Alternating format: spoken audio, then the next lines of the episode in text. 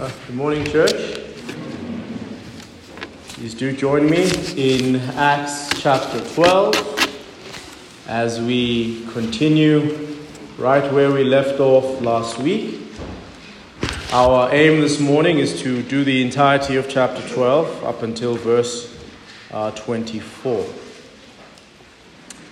Let me read to you uh, the word of the Lord. Acts 12 verse 1.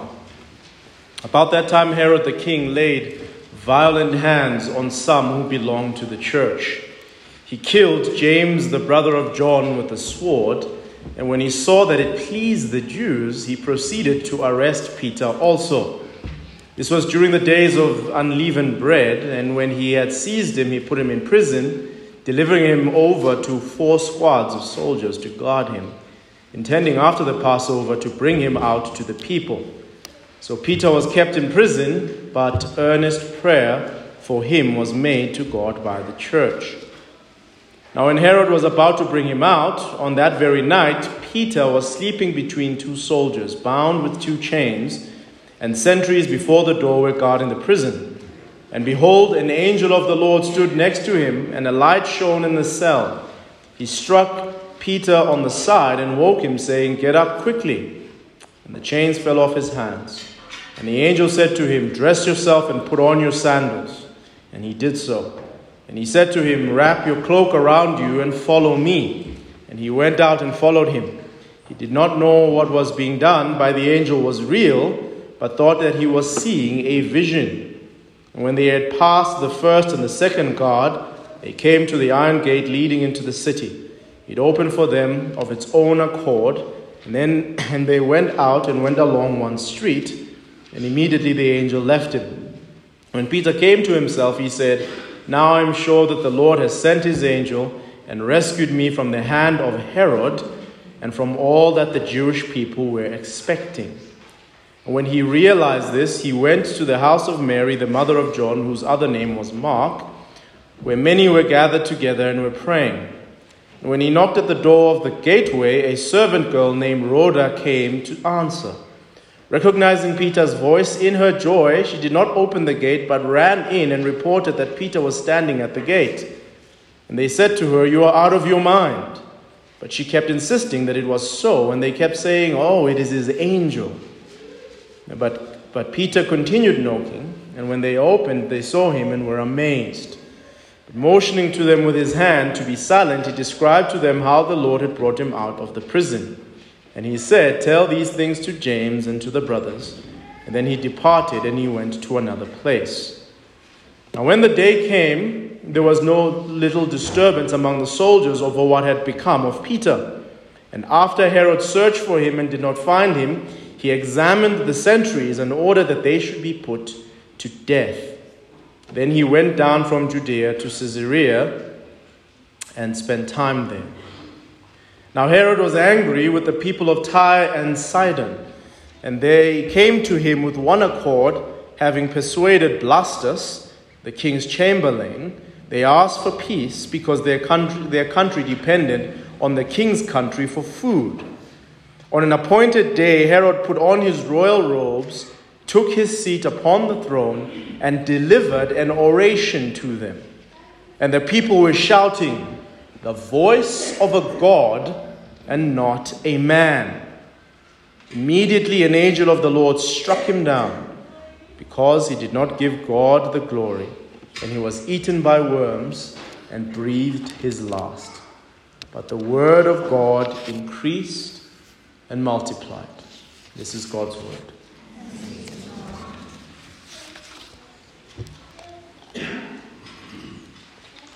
In the entire scheme of the scriptures, there are very few sins that are shown to be a serious problem in the eyes of God as much as the sin of pride.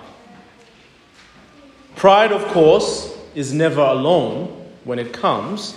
Pride gathers together a group of attitudes that is shown throughout the scripture as being hated very much by the Lord. In the family of pride, we have conceit, uh, which is a view of oneself that is inflated. In the family of pride, we also have fear of man, when the opinion of God is decreased for the sake of the opinion of people. In this same group of sins, we also have self importance, which sees its own needs and its own wants above those of God and others. We also have, in the same grouping, uh, we also have arrogance, which is confidence gone rogue. Arrogance is too much trust in oneself and one's own abilities. All of these sins come together under the family of pride. Now, if you argued that it was pride that was the first sin, as Eve saw, as Eve did her own analysis of the tree and the fruit of the tree, instead of trusting in God, you would be right. If you were to argue that pride is the enemy of many Christian virtues, including love and faith, you would be right. The Lord Jesus said so. Why is it that the Pharisees and scribes didn't believe in him? Because he says in John 5 they were busy trying to get praise from one another. If you argue that there is no greater enemy to your own spiritual progress than the acts of pride, self importance, and the hard headedness that goes along with it, you would be right. If there is a war that needs to be waged by Christians, it is the war against pride and all of her friends. In the text in front of us, Luke switches his attention from the happenings in Antioch and focuses on the acts of a man who is drunk with the destructive poison of pride. Chapter 12 of Acts can be called the Acts of Herod Agrippa.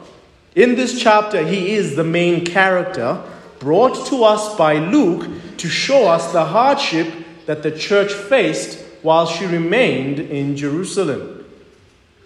While the actions of Herod here appear, then, appear no different in many respects than the actions of many kings throughout history, in this text we see heaven's opinion of him. And this is heaven's opinion of him. He is as mad as King Nebuchadnezzar was when he ate grass. He's full of himself. I want to show you three things regarding pride in this text as we go through it. There certain things that come out of this text, and I want to show you three of them as we go through it. Number one, pride uses people. Number two, pride is no match for God. And number three, pride is ultimately doomed. Pride uses people, pride is no match for God, and pride is ultimately doomed. So let's go first to our first heading Pride uses people. We, we pick up the story here. Remember where we left it off in chapter 11. Where we left it off in chapter 11 was the church was sending some money to the elders in, Ju- in Judea, in Jerusalem, through the hands of Barnabas and Saul. And that's the last thing we saw at the end of chapter 11. And it's almost like you can jump from the end of chapter 11 to verse 25 of chapter 12, and the story continues. Because you see how verse 25, uh, how verse 20, what verse 25 says. Verse 25 continues with what Barnabas and Paul were doing, and then it continues from there. They finished their service and they went home. And then in chapter 13, we pick up again in the book in Antioch. So it's almost as though Luke is inserting this here to tell us something, but his mind, his focus really is on the advance of the church through the work that is happening at Antioch. Now, this is what he says. At that time, so around the same time as these things are happening in Antioch, the church is growing. Uh, uh, Barnabas and Saul are preaching up a storm in Antioch, and the Lord is saving people. Uh, this is the same time where in, in Jerusalem, the church that remained, and around Judea, the church that was supposed to be out preaching the gospel, sharing the gospel everywhere, like Barnabas and Saul, but they chose to remain in Jerusalem. And this is what happens to them when they remain in Jerusalem. At that time, Herod, the king, laid hands on some of those from the church to harm them, and so he executed James, the brother of John, with a sword. And when he saw that it pleased the Jews, he proceeded to arrest Peter also. The first thing we need to note here is who this Herod is. Now, you might not notice this when you're just reading in the English, but it can get confusing in the New Testament because there are actually three King Herods throughout the Gospel and Acts. So you're just hearing it's King Herod, King Herod, but there's actually three King Herods in the, in the book of, in the New Testament. The first Herod in the New Testament is King Herod the Great, who ruled during the time of our Lord's birth. He was the Herod who wanted to kill the Lord Jesus when the, when the, when the wise men came. The second Herod is Herod Antipas, who was alive during the Lord's ministry and around the time, of course, of John the Baptist's ministry. And he is the one who had John the Baptist beheaded when John the Baptist confronted him. And the third Herod is this Herod in front of us. This is now many years after those events. And this is now the third Herod, who is Herod Agrippa the first. He is the nephew of Herod Antipas and the grandson of Herod the Great.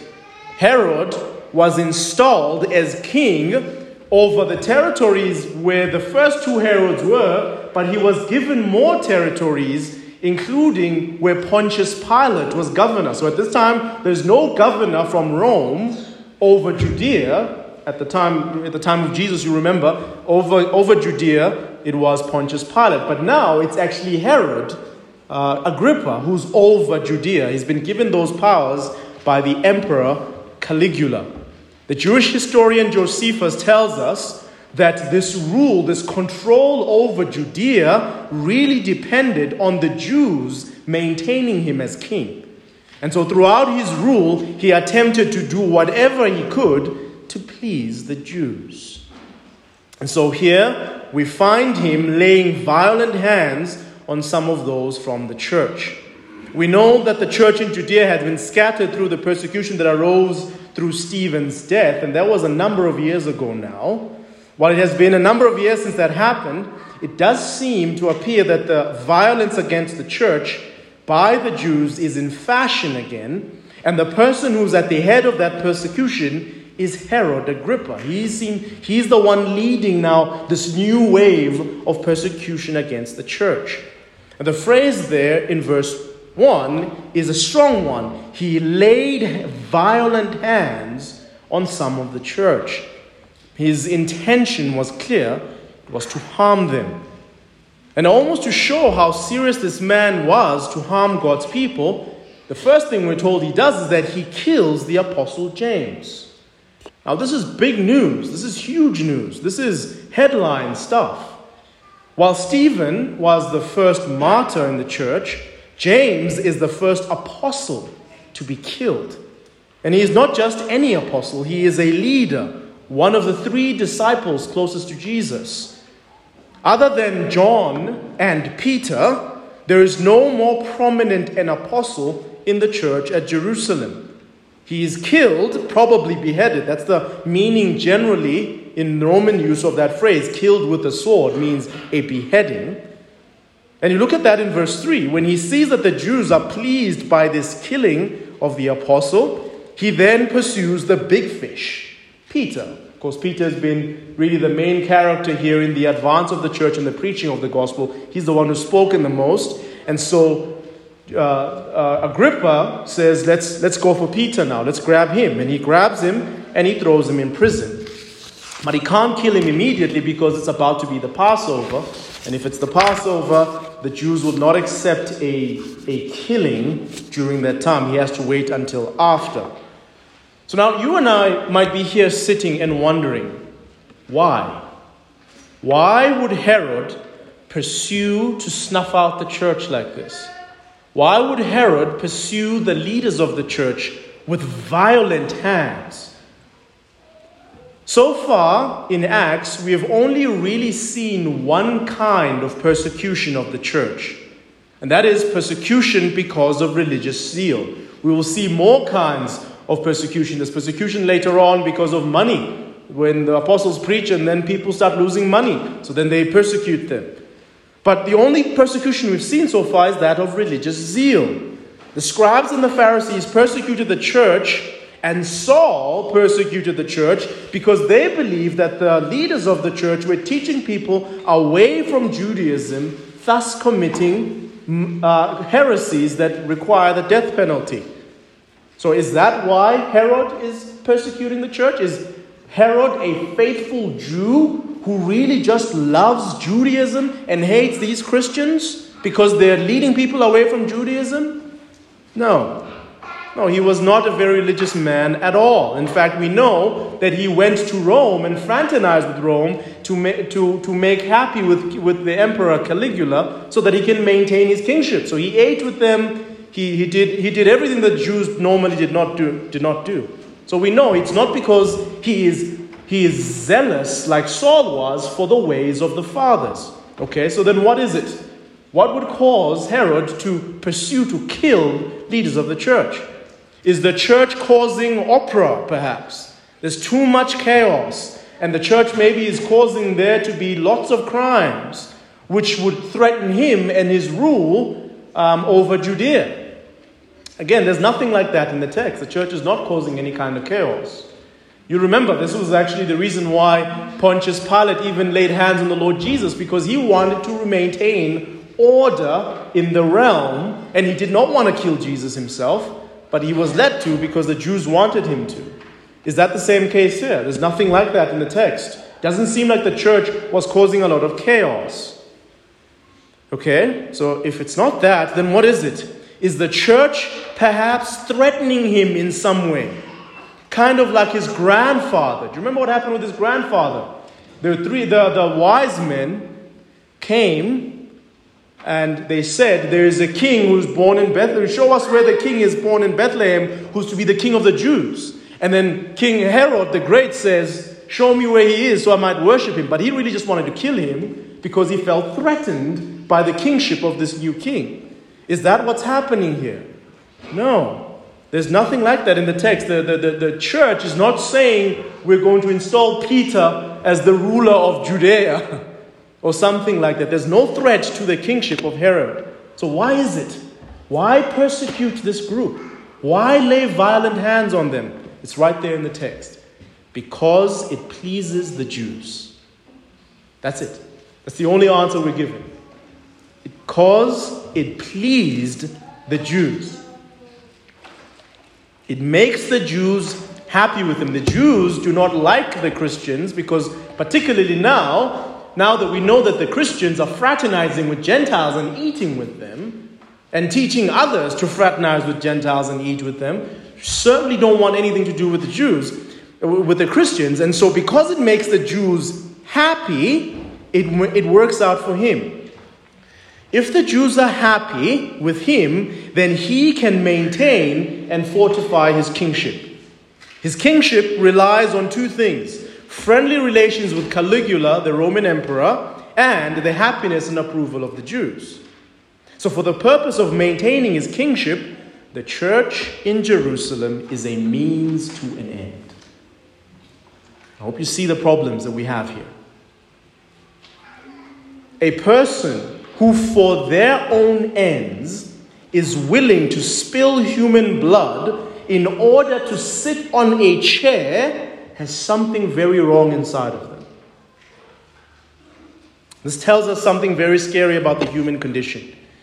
It is possible to reach a place in your ambition or your pursuits that human beings made in the image of the eternal God are simply stepping stones a means to an end, to be used.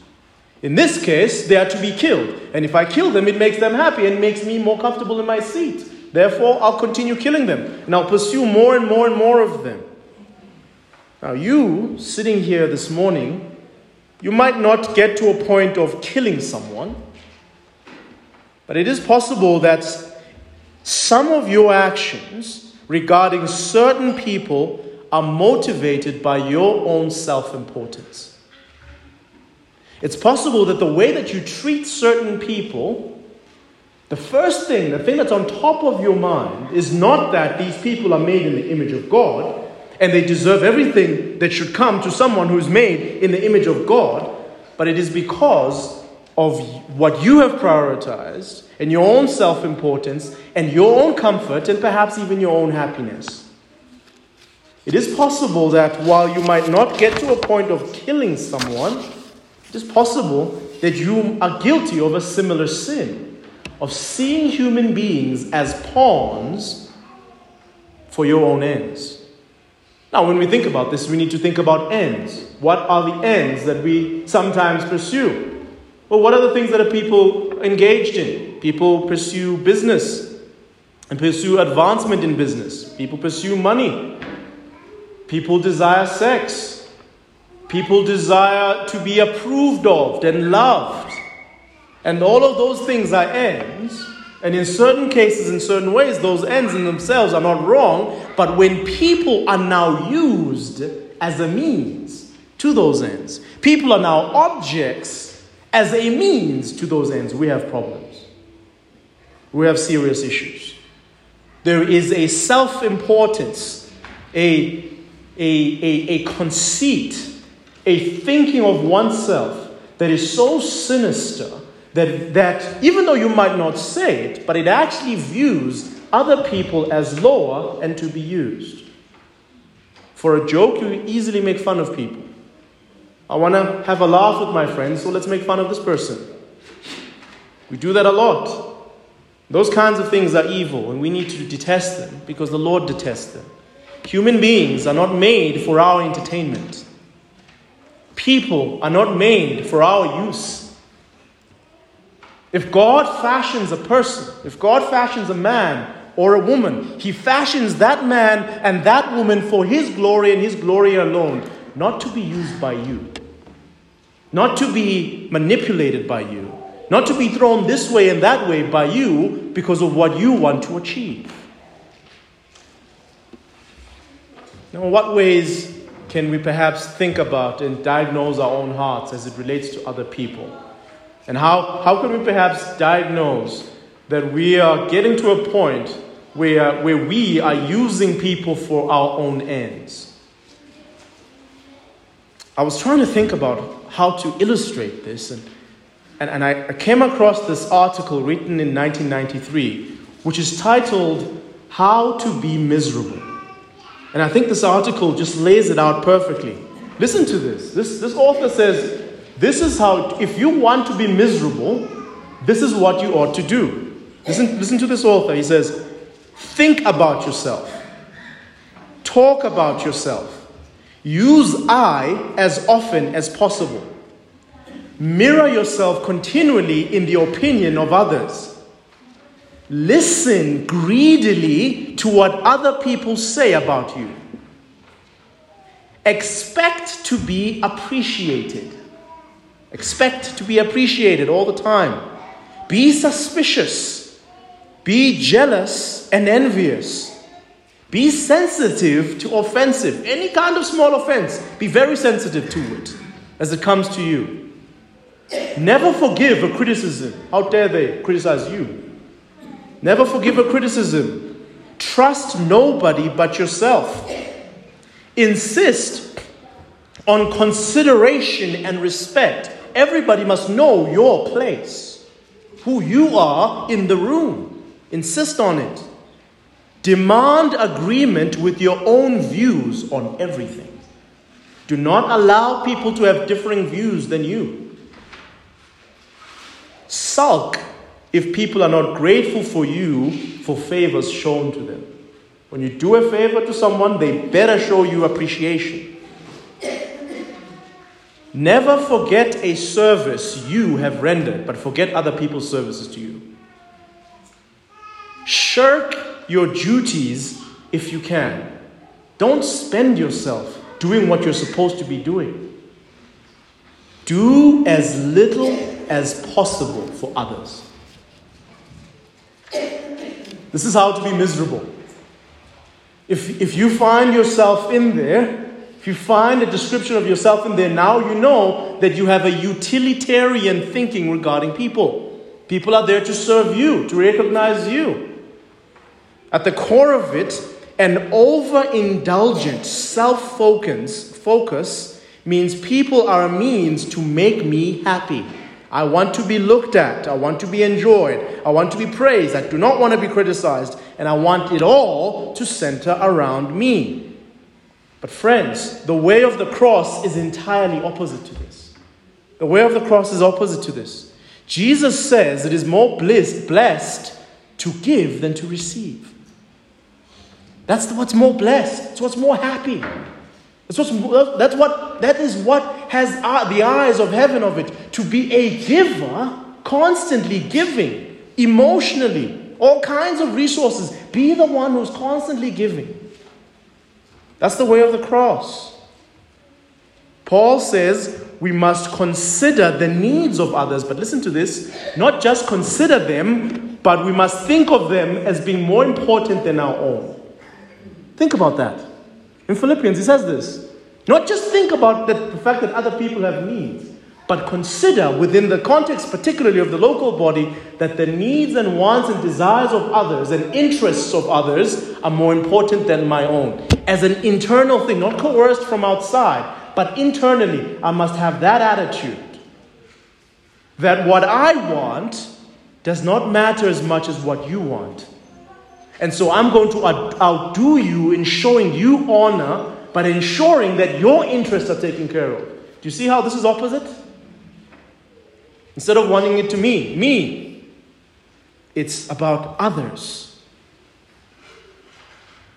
Paul says in 1 Corinthians that we should rather lose than make use of others, than be utilitarian with other people. We should rather lose it's better to lose, better to suffer loss than to want to win so much that you're going to use another Christian.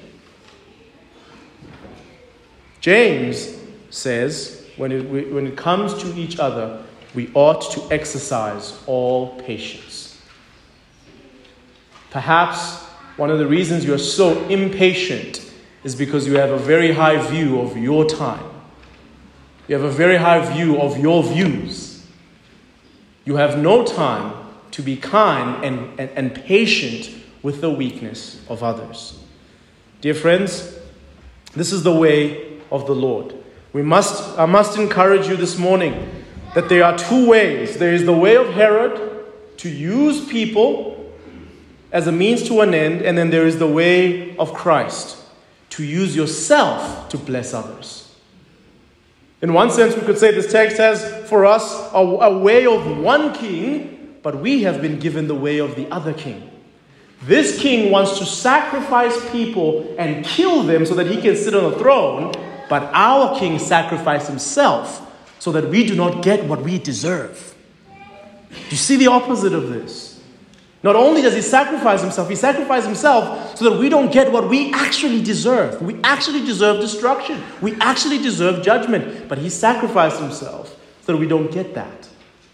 He gets it on our behalf. There are two ways the way of Herod and the way of Christ. The Lord tells you, follow the way of Christ. Well, that's one. Pride uses people. Number two, pride is no match for God. Pride is no match for God. Look at verse 5. Thus Peter was kept in prison, but prayer was fervently made by, to God by the church for him. Now, when Herod was about to bring him out on that very night, Peter was sleeping between two soldiers, bound with two chains, and guards before the door were watching the prison. And of course, we read the entire story after this of how he escapes. The Lord sends an angel. Herod has every intention of killing Peter, but he can't do it over Passover, so he has to wait until Passover ends. And while Herod is busy doing his plans for his own political advancement, which requires the blood of Peter, something else is happening in verse 5. And what is it? The church is praying. The church is praying, and not just any kind of prayer. There's a very strong word that describes this prayer. They are praying earnestly, sincerely. They are, they are, in one sense, they are begging the Lord, they are pleading with Him for the sake of Peter. And the Lord, in response to the church, He miraculously, through His angel, frees Peter from Herod's grasp. But there is a side question we might ask here. Why did the Lord allow James to die and save Peter? We can only answer this question with what we have in front of us. And what we have in front of us is that God saved him in the answer to the church's prayers. The Lord did not see it fit to, see, to save James for his own ends and his own purposes, for his plan and what he wants to do, but he saw fit to free Peter in response to his church's prayers. The reason that it is emphasized to us is because this is an answer to prayer. It's not just something that's happening out of the Lord's own plan. It is part of the Lord's plan, but the means that the Lord uses here is the prayers of his saints. So let me just take a sidewalk here and say this to us. The Lord takes seriously the prayers of his saints. And his saints must take seriously then the prayers of the saints. If the Lord takes seriously our prayers, and none of our prayers fly into nothingness, but they go into the courtroom of God. How precious then are our prayers? How often must we want to pray with each other, to encourage one another to pray, and certainly to make, to, to prioritize times when we are praying together? Because look, when the church prays, God moves in heaven. It's very important to think about that. Just like preaching corporate prayer is a means through which God achieves his ends. God uses corporate prayer of the church. There is something powerful in your own prayer when you pray in your room, but it cannot be compared to the prayer that the church makes together with one voice. And so we must take seriously when we gather to prayer. We know what, that what we're doing is we're talking to our Lord who gives us his ear. But not only that, but we must expect that the Lord will do something. There's something rather comical here. Did you see that in the story? Rhoda comes to the door, hears it's Peter, goes to tell everyone it's Peter, and nobody believes her. Nobody believes her. No, no, no, you're, you're, you're out of your mind. You're mad. But you guys were just praying that the Lord would free him.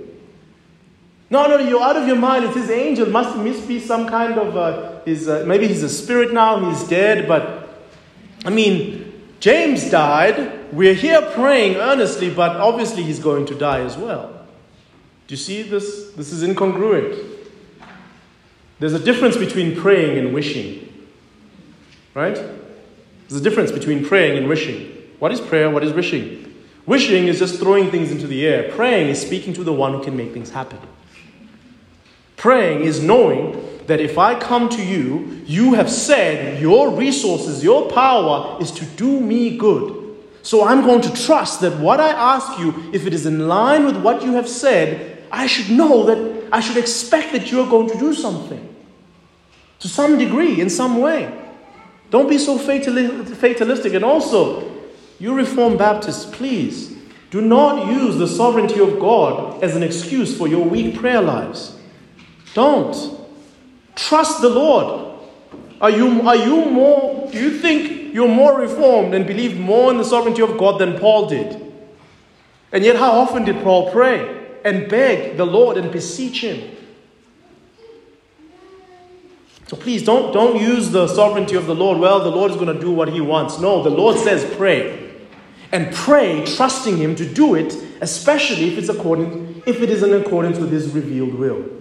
There are things, of course, that are not in it, that we do not know if this is within His will, His secret will. But if something is within accordance of, of His revealed will, then we ought to pray it constantly, knowing that He will do it. And even the things that we cannot see, the things that we do not know, we should pray in trusting, knowing that we're not just we're not just hoping this thing is going to happen, but we have we have brought it to the one who loves us and acts on our behalf. Take this note. Um, and there is a, a second thing here that would be worthy for us to note. I want you to think about this. The church in Jerusalem is, has grown large, yeah? They're, they're a big group.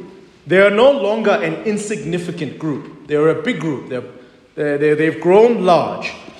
And not only that, but they are largely Jews. They are Jews themselves. They're in Jerusalem. and they are well organized. They have a means of a way of working. They have all they have structures within themselves. They have leaders and sub leaders. They, they are well organized. Let me ask you this: Why don't they fight back? Here's a guy, for his own political ends, is busy throwing them this way and that. Why don't they fight back? Why don't they fight back either politically or take up physical arms and fight back. They have enough men and women among them. They could cause some kind of serious problems. Or why don't they, they make a political grouping, just like the Sadducees and the Pharisees were? Because the Sadducees and Pharisees were a religious grouping, but there were some kind of also a political group. So why don't they make themselves a, a you know, the Christian national party within Judaism to try and advocate for their own rights? Why is it that the only thing that they do in the face of a political leader who is evil, tossing them this way and that, doing whatever he wants with them, why is it that the only thing that they do is that they pray? Why is it? I'll tell you why. It's not because they don't have swords. They do. Remember Peter and the guy in the garden? Oh, they have swords. They have swords. They could have just used them. The answer to this great conundrum is that the church knows the power of God and they know that their main advocate is Jesus. We would do, we would do well to learn from the saints. With God, we have an advocate, and our prayers are effectual. And we know that vengeance belongs to who? The Lord. Jesus told Pilate this. Do you remember what Jesus said? My kingdom is not of this world, otherwise, my disciples would fight. Church, we must always remember that. My kingdom is not of this world, otherwise, my disciples would not have allowed you to arrest me. But because my kingdom is from another place entirely, they've allowed you to take me and flog me and treat me this way. It's the same thing for us. We must always remember, even when we feel like we're being tossed this way and that way by politicians or rulers in their own political games, we must always remember vengeance is the Lord's. We are not being inactive Christians when all we do is pray. We're not being some kind of some kind of disconnected, no good for the earth Christians if all we do is pray. Praying is the most active, most powerful thing you can do in the face of any and all kinds of evil. Uh, but to our point here this morning, when God decides to act in answer to his church's prayer, Herod cannot do a thing. Peter escapes him. Peter escapes, he walks out, and there's nothing Herod can do. And even when Herod is, is losing his mind later on, trying to arrest people and question them and send people. He's only just screaming and shouting. He is unable to do anything that God has decided to do. God has decided that Peter is going to walk out in response to the prayers of the church, and Peter walks out in response to the prayers of the church. Nothing that Herod can do can stop that. And herein, friends, lies the foolishness of pride. It is no match for God. Herod had his soldiers, but the church had direct access to God in prayer. And while Herod would appear to be the one who is stronger in this scenario, he's the one who controls all the levers of power. In reality, Herod was terribly outgunned because the church had access to God. We must all, friends, reckon with this God opposes the proud. That's what the scripture says. God opposes the proud. When God acts against the proud, there is no one to help. If you are full of yourself and full of conceit, and you are doing things, acting out of that conceit and self importance, the scripture says God is going to be against you in what you are doing. Who are you going to cry out to? The pride of a prideful person is pathetic in the face of the power of the Lord. A sneeze from heaven lays you bare like nothing. A yawn from heaven disrupts entirely your plans. He does not have to break any kind of sweat, doesn't have to lift a finger. He just thinks it and it's over for you. Why would you stand in opposition to God? Why would you pursue a prideful cause? You can beat your chest all you want, but you are no more significant than an ant in the face of a boot. My friends, God opposes the proud. But here's the wonderful part of that, because whenever we're told that, both by Peter and by James, they always say this but he gives grace to the humble. He opposes the proud, but he helps along the way the humble. He opposes, he's against the, the proud and those who beat their chest, but those who come like that, like that tax collector, have mercy on me, a sinner. What am I but a sinner? Anyone who comes to the Lord like that will have the full power, the full weight of heaven behind him to help him on his way. That's why the scripture can say, scripture can say nothing. We are more than conquerors in all of this because nothing is going to separate us from the love of God. Why? Because when God has made us the humble people, now He is working completely and entirely for us, and nothing is going to mess up anything that we're trying to do for the purpose of righteousness. So let me encourage you, friends, to leave the side of the proud, leave the side of Herod, and come to Christ in humility, and you will find that you will receive grace and help. Well, finally, as we come to a close, pride is, is ultimately doomed. Verse 20 to 23. Now he was very angry with the Tyrians and the Sidonians, and so they came to him with one purpose. And after persuading Blastus, the king's chamberlain, they asked for peace because their country was supported with food from the king's country. And so on an appointed day, Herod, after putting on royal clothing and sitting down on the judgment seat, began to deliver an oration to them. But the people began to call out loudly, The voice of a God and not of a man. And immediately an angel of the Lord struck him down because he did not give glory to God. And he was eaten by worms and died. But the word of God kept on increasing and multiplying. Well, here's what we find now in verse 20 and in this particular passage. We have a king who is now exalted by people. And because he is exalted by people, the Lord, who ought to be exalted by people, kills him. I want you to notice what happened here. There's an interplay that Luke is doing. What has the entire passage been with regards to Herod this entire time? It has been Herod trying to do what? to please the Jews. Now, this is flipped on its head. The Tyrians and the Sidonians want to please him. And look at what this now. He, in one sense, he's getting what he wants. They now want to please him because he was angry with them for some reason that we're not told why. And then now they want to come together and they want to please him. And so they come with flattering words. And as soon as he speaks, they call him a god and not a man. He gets what he wants. He gets a, a, royal robe, he gets a chair, and he gets the adoration of the people in front of him. But that becomes the means by which he is killed. He dies after getting exactly what he wants from the Tyrians and the Sidonians. It is interesting here that the thing that we often want and chase ends up being our own death. Did you see this? Friends, be very aware be very afraid of the praise that you are so desiring.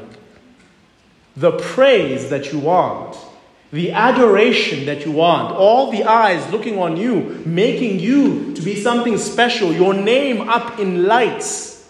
Be very afraid because that might very well be the occasion of your death.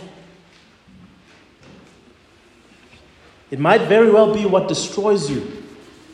It might very well be the thing that you want, that you are desiring so much, the shininess of it. You want it so much, but when you have it, it might be that you will have crossed the line, from which there's no return. You see, friends, Psalm 73 teaches us a very important lesson. Psalm 73 teaches us not to envy the wicked who are exalted in life. Why? Because God in Psalm 73 uses that exaltation as an occasion to destroy them. Some of you, because of God's love for you, He has held back what you have been asking Him for because He knows that if you get it, it will destroy you. Some of you, you are praying and you're seeking something, but the Lord is not giving it to you because He knows you cannot handle it. If He gives it to you, it will crush you. It will cause you to forget God. It will cause you to make nothing out of make nothing of him. You're having it now and you're full and you forget God. The main purpose of existence is not to get the thing that you're chasing after. The main purpose of existence is to glorify God, to walk with him, humbly with him. Perhaps the reason that the Lord is keeping you under the oppression that you are under is so that you constantly are humbled and walk with him. Perhaps the Lord knows that if He raises this oppression that is over you, this hardship that is over you, you will forget Him immediately and you will become conceited. You must remember that even the very great and humble Apostle Paul was given a severe trial in order to keep him from being conceited. Do you remember this? He was given a, a thorn in the flesh, something that he couldn't get rid of. And the Lord told him, I'm giving this to you because I'm giving you so much revelation. I've taken you to all these wonderful places. You are, you are getting so much from heaven. Your head is going to explode. I need to keep this pin here to keep you deflated. Be very aware and be very wary of the things that you want that when you have them could cause you to be inflated. Be very wary. Because here, he is inflated. He is called a God and not a man. And why is it that he is killed? We're told there. He dies because he does not give glory to God. So it's not, in one sense, it's not even the fact that the people said to him, Oh, the voice of a God and not a man. But if he had just said, as they said to him, This is the voice of a God and not a man, if he had just stood up and said and tore his clothes, like Saul and Barnabas, well, that's in the future, but in the future in Acts, but tearing his clothes and saying, No, I'm only a man, give glory only to the Lord. That would have been the better course. But instead, what we understand is that they said to him, The voice of a God and not a man. And he said, Yes. And he, he held the chair and his nice royal robes. And you know, and, and as he continued speaking, the, the strength of his voice, you know, he added that twang, you know, that, that twang in his voice, saying, Yes, yes, you guys are recognizing reality here. And at that moment, the Lord destroys him. It says that immediately the angel of the Lord kills him. This death, friends, the death of somebody who enjoys praise and does not give glory to God, is the death that is awaiting everyone who does not bow the knee to Christ. The only way to escape this kind of death, whether on your normal deathbed as you're 80 years old or as a young person, the only way to escape this kind of cursed death, a death that comes from the Lord that has no fixing, nothing to reverse it. It is a finality on this kind of death. The only way to escape it is to bow the knee to the true King, is to acknowledge that you are nothing and that He is everything. To acknowledge that even what you have, you were given. Even the abilities that you have, the, the smarts that you have, the, the looks that you have, whatever it is that you have, you, it is not yours by, by design. You were given it by the one who's above everything. The only way to escape Herod's death, and hear me clearly, friends, you need to humble yourself before the maker of the earth. Jesus Christ is the only one who, who has the claims that when, when he speaks, the people say, This is not the voice of a normal person. What did the disciples say? When he spoke, what happened to us? It was like we were burning. Remember what Peter said? Where are we going to go? Because you have the words of eternal life. When you speak, it is unlike anybody else. Only Jesus is like that. And unless you come to that point, you will die like this. The mercy of God is available for any and all who would repent from living like Herod. Any and all who are full of themselves, full of conceit, thinking that the world revolves around them. If you are in here and you feel that that is you, there is a moment, there is mercy available. Bow down to the King of Kings. Amen. Let's pray.